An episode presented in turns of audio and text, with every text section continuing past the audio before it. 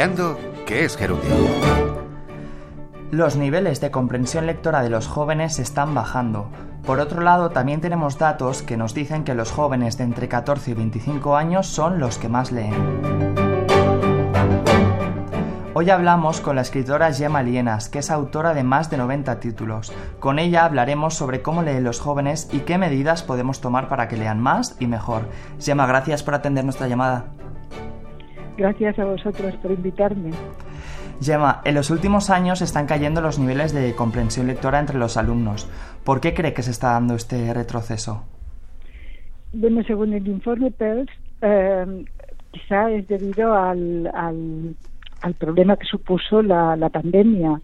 Pero yo creo que hay otras otras cuestiones porque el, esta bajada de comprensión lectora no solo se ha dado en este último periodo, sino que ya venía dándose en, quizá en menos medida en los últimos eh, años.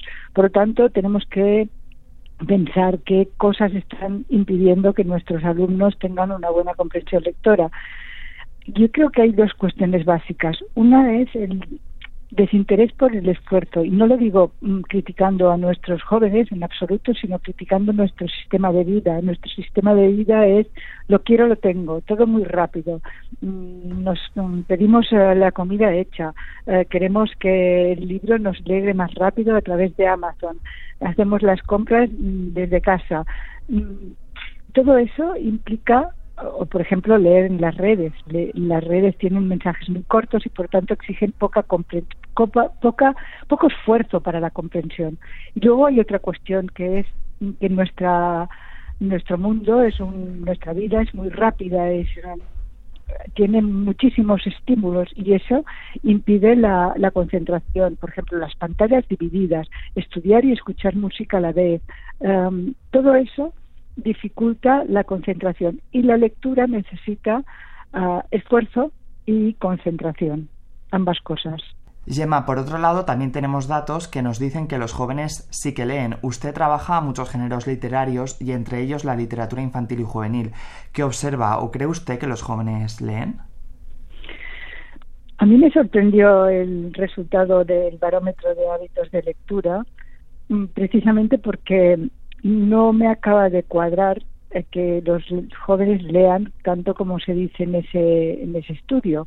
Hay otros estudios que no dicen lo mismo y mi, mi propia experiencia yendo por centros escolares es que si bien en primaria tienen, tienen mucho interés por los libros y por la lectura, en secundaria se pierde un poco.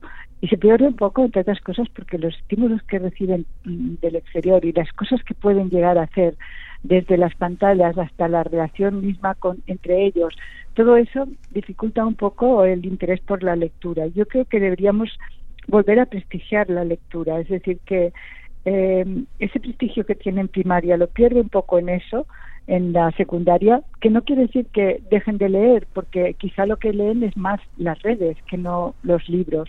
Pero en todo caso yo creo que tendríamos que volver a prestigiar la lectura. La lectura hace años era algo prestigioso porque las familias pensaban que era una forma, o sea, leer, tener cultura, era una forma de poder ascender con el ascensor social y en cambio ahora eso está muy devaluado. Yo creo que deberíamos volver a prestigiar la lectura y deberíamos poderles contar a los adolescentes que la lectura es una es una forma de autoconocimiento personal, es decir, cuanto más lees, más capacidad tienes para ponerte en otros personajes y por lo tanto en entender tus propias emociones. También les podríamos contar que es una forma de relajarse y de estar con uno mismo, con una misma. Y creo que también podríamos contarles que, que la, la lectura ayuda a formarse un criterio propio y eso es sumamente importante.